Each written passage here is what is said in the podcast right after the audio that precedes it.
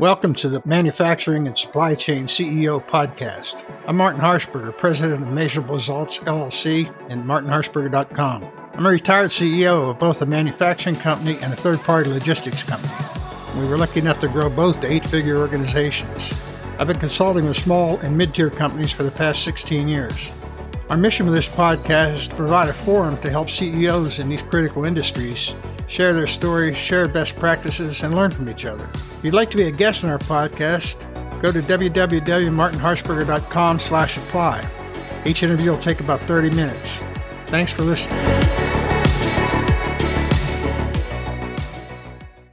Hi, welcome to Manufacturing and Supply Chain CEOs podcast. I'm Martin Harshberger, your host, and today I'm with Joseph Scott, uh, CEO of VS MPO Tirus. Welcome. Hey, Martin. Thanks. It's good to be here. Tell us a little bit about your company. Uh, I, I, did look a little bit on the, the, titanium angle, so tell us a little bit what that is. Yeah, so uh, VSMPO is a uh, the, the world's largest titanium manufacturer. It's a Russian company um, that does you know pretty much all forms of titanium production uh, forging, extrusions, rolling, casting, melting, all of that uh, out of a really big facility uh, in Russia. It also produces its own sponge, so the raw material that feeds the titanium manufacturing process. And then it has a handful of subsidiary companies uh, that are uh, independently incorporated, uh, one of which is my business, Tirus US. Um, we do uh, about a half billion dollars in sales every year, um, and we we really serve two functions. Um, we're sort of the the commercial arm for the U.S., so we have good relationships with Boeing and um, a lot of U.S. aerospace and industrial customers, uh, and we also uh, you know distribute metal. So we we buy metal from russia we store it at various locations throughout the us uh, and, and we sell it to our us customers and we do a little bit of our own manufacturing as well. We make some some wire and bar. So. So how did you get started in titanium? What's your background? uh, kind, kind, of by chance. So when i i i went to uh, undergrad at brown and i studied english and economics. And when i first uh, left college i didn't know what I wanted to do. So I went and worked for my cousin who owns a, a little tiny furniture business in North Carolina. I learned how to make furniture, uh, kind of helped him run his business, and that that's what got me started in manufacturing. Uh, it was obviously on a very small scale, um, but I, I, you know, developed a real passion for the process of making things. You know, with with smaller or heavy equipment. Um, and and from there, I ended up moving to Pittsburgh uh, to work at Alcoa, the the big aluminum conglomerate, um, and and that kind of took me through the last ten or twelve years uh, at, at, working in various roles throughout that company. I ended up focusing uh, on the titanium side when Alcoa bought uh, what used to be RTI, uh, one of the the major players in the U.S. titanium game. Uh, we bought that. I did a lot of the M and A work there, uh, and spent some time working in that business before moving back into corporate, uh, leading the the M and A group for the company. Um, but by that time, I'd established you know a good experience set in titanium, and ended up moving into into this position uh, just last year, actually. Yeah. It's, it's interesting you say you have a passion for manufacturing because that's that's the purpose of this podcast. I mean, I, I do as well. Uh, yeah, I ran a manufacturing and distribution company as well, and it, it, I think manufacturing gets a bad name anymore in the states. We're not attracting the talent and uh, and uh, the, the uh, resources we need. And yeah, uh, one of the purposes of this podcast is give manufacturing a chance to showcase what they do and tell a little bit about their business. So I appreciate. Yeah, I, I, mean, I completely agree. I I think that um, you know, for me, starting on the small scale and really like getting my hands on it was was a big part of what drew me to the industry. Uh, you know, our furniture business, or I say our, but it, it was it's my cousin's. It's still going today. Um, you know, it's not big. We had a few employees at the time. I think now he's probably up to twenty or so. But you know, I I got to put my hands on a on a piece of you know high end custom furniture from the, the the point at which it was raw lumber all the way to a you know five thousand dollar dining table going out the door. And while it's very different than the kinds of things I do now, uh, it, it's the same sort of essence of what manufacturing is about. You know, converting raw materials into something extremely useful and valuable, um, and trying to to do it in a way that is efficient and smart um, and economical. Um, so you, for me, I fell in love with both sides of it: the, process of building something itself, but also sort of how do you do it as intelligently as possible uh, with with as few resources as quickly and efficiently as you can and it's still there's still the same problems uh, that we deal with today operating at an infinitely larger scale with infinitely larger equipment um, so yeah it's it's it is a shame that that the industry you know it's not as sexy as tech or uh, investment banking, but it's really cool, and I, I feel lucky to have fallen into it. Well, I think it's critical too to the U.S. I mean, we have to be able to make things, right? I mean, you can't you can't buy everything off the. Uh, um, I'm just offshore. I was going to say, try to keep it clean. Yeah, so, no, you're right. Yeah, it's it's important to keep some of that stuff here for sure. And then my dad I told you I grew up outside of Pittsburgh too. My dad worked uh, for years at Bethlehem Steel in Johnstown. Mm.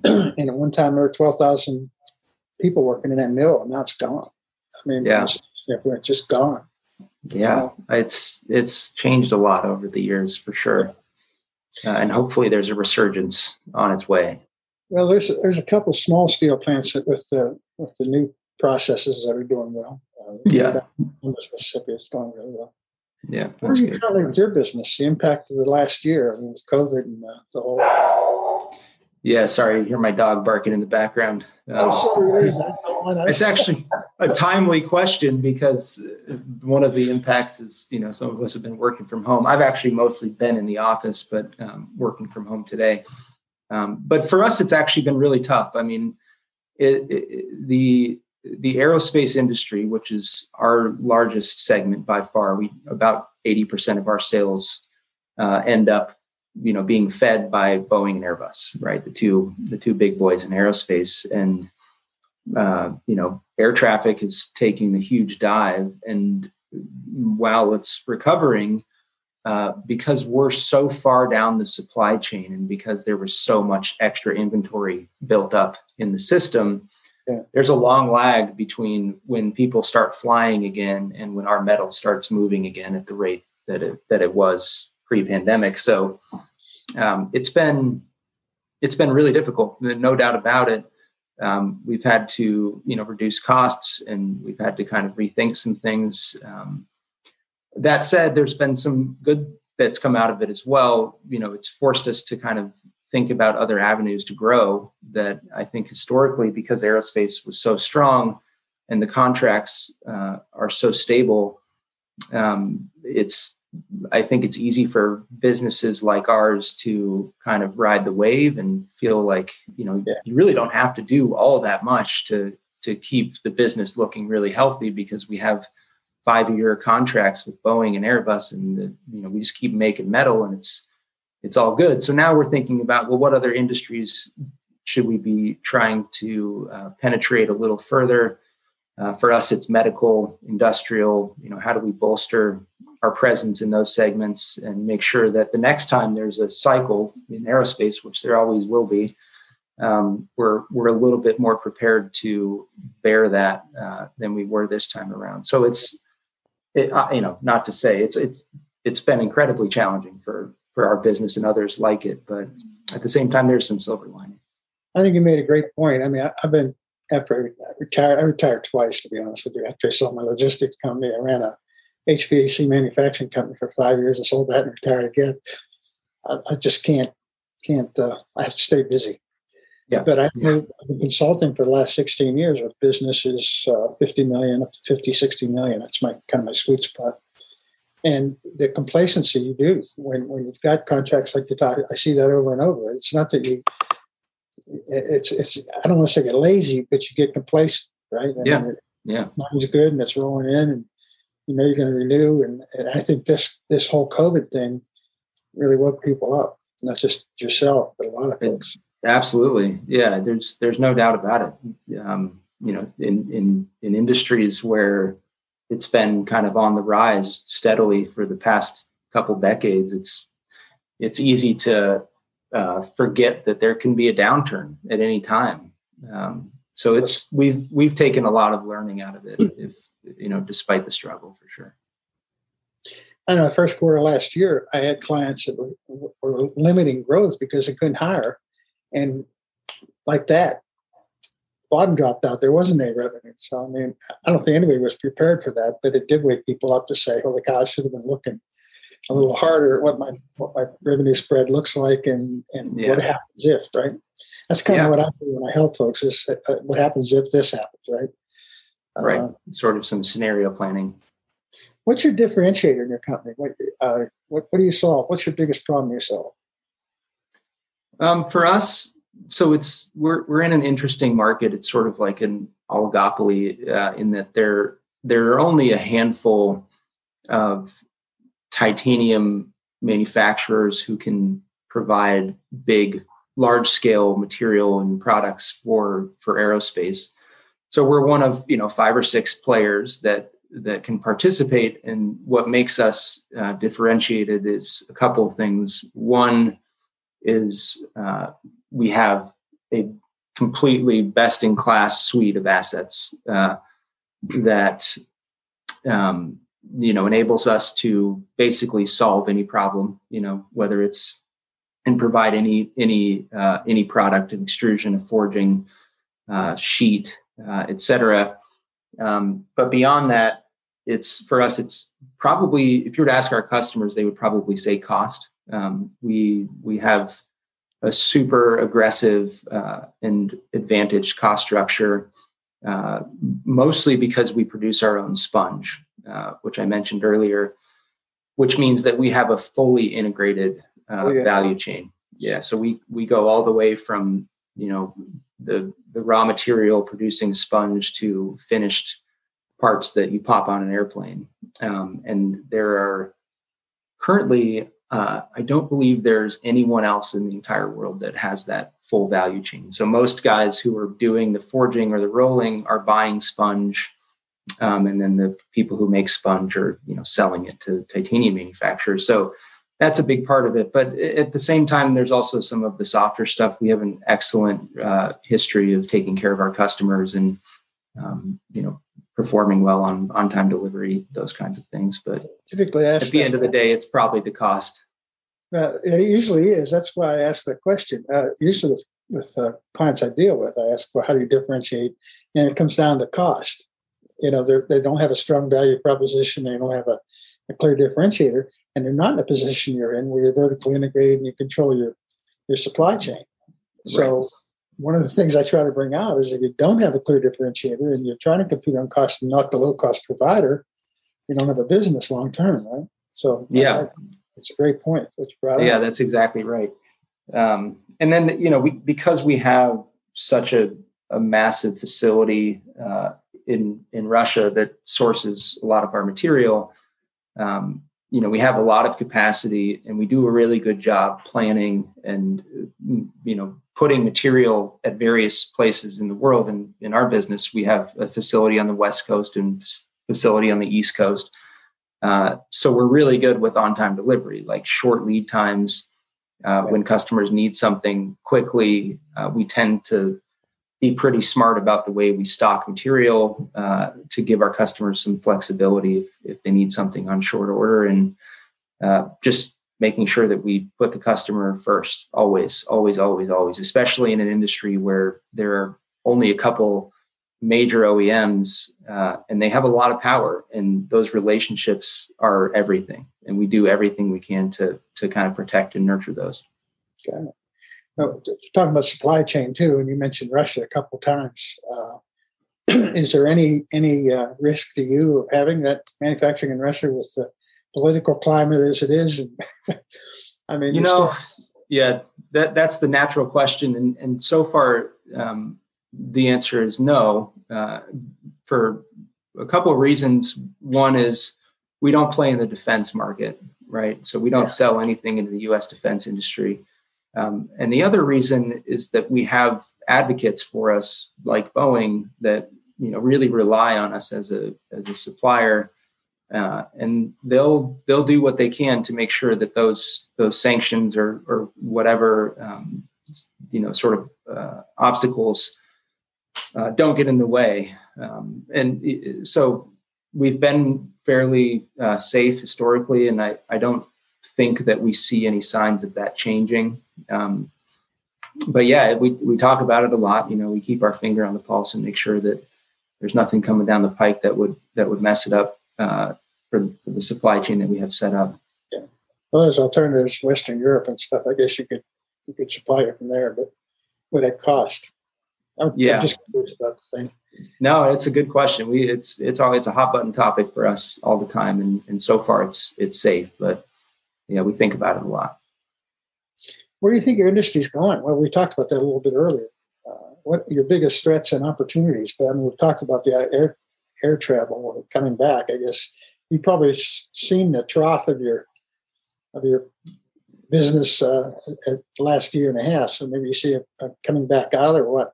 Yeah, I mean, in the short term, um, you know, thinking about the pandemic, I, I, think that we'll probably be back producing at pre-pandemic rates.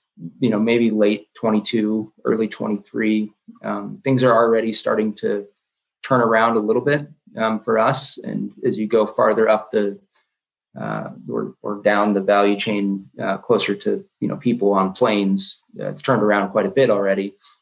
Um, so in the short term, you know, it's probably a 12 to 18 month ramp up uh, before we're kind of back at, at, pre-pandemic levels. That said, there's you know some some risk that that business travel may take a long time to recover or never recover. People are kind of changing the way they do business in terms of you know, doing more virtual stuff, not flying out to see clients every week the way that we did historically.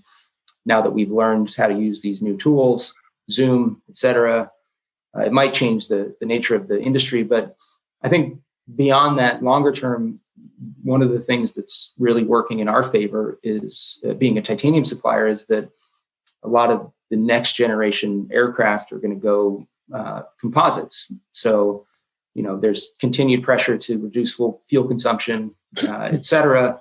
And as airplanes start to be built more with composites than with uh, aluminum or you know other materials, uh, that means there's going to be more titanium on these aircrafts as well. Titanium is highly compatible with with composite uh, fiber materials. So uh, you know that that's the that's the long term trend, right? Is continue yeah. further lightweighting, uh, further fuel efficiency, which means lighter materials, which means more titanium. So long term, the future is very bright, without a doubt.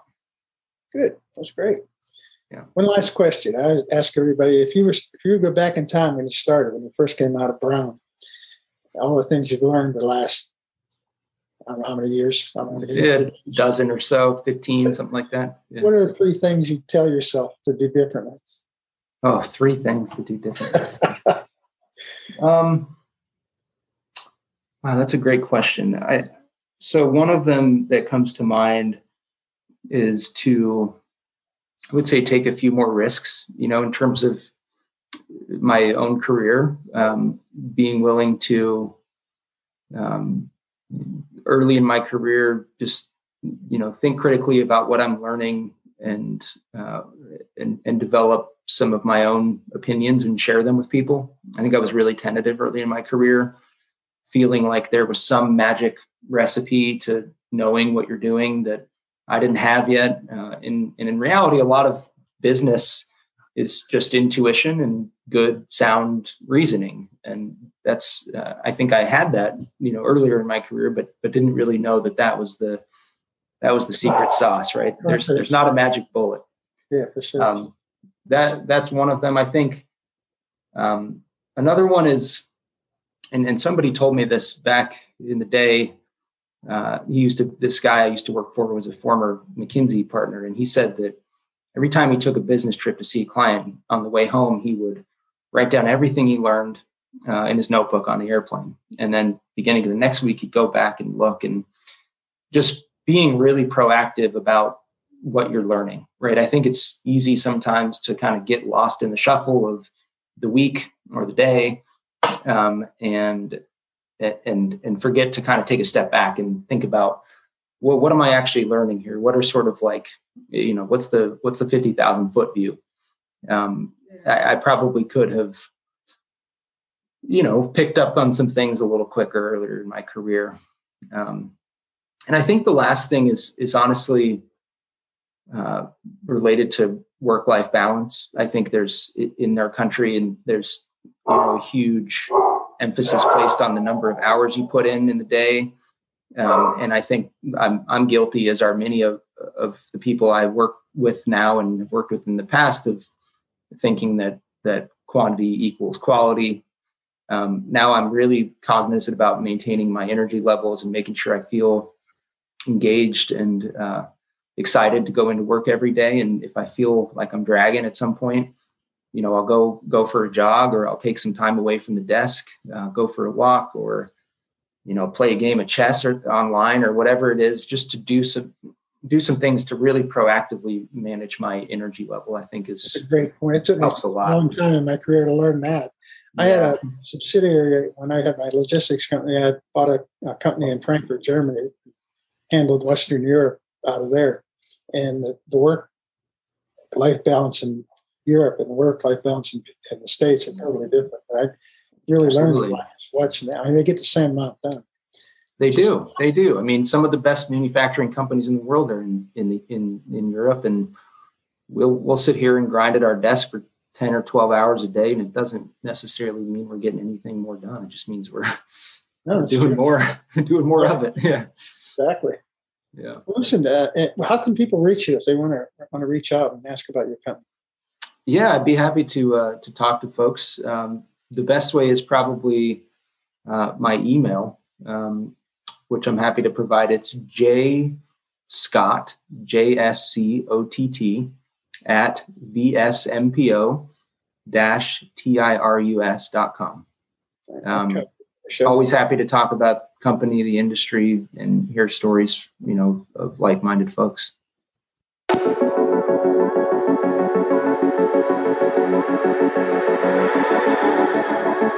Thanks for listening to Manufacturing and Supply Chain CEOs. If you're a successful CEO in manufacturing or supply chain would like to be part of the program, please visit www.martinharshberger.com slash apply. If you got some value out of the interview, please share it on social media. We'd really appreciate it. Also, if you know someone that would make a great guest, tag them and let them know about the show. Again, our mission is to focus on manufacturing and supply chain CEOs. We'd like to share your story and provide industry trends and updates that would interest our listeners. We're regularly putting out new episodes and content. Make sure you don't miss an episode. Go ahead and subscribe. Your thumbs up ratings and interviews go a long way in promoting the show. You can connect with me on social media. I'm on LinkedIn at uh, Martin Harshberger or through my website, www.martinharshberger.com.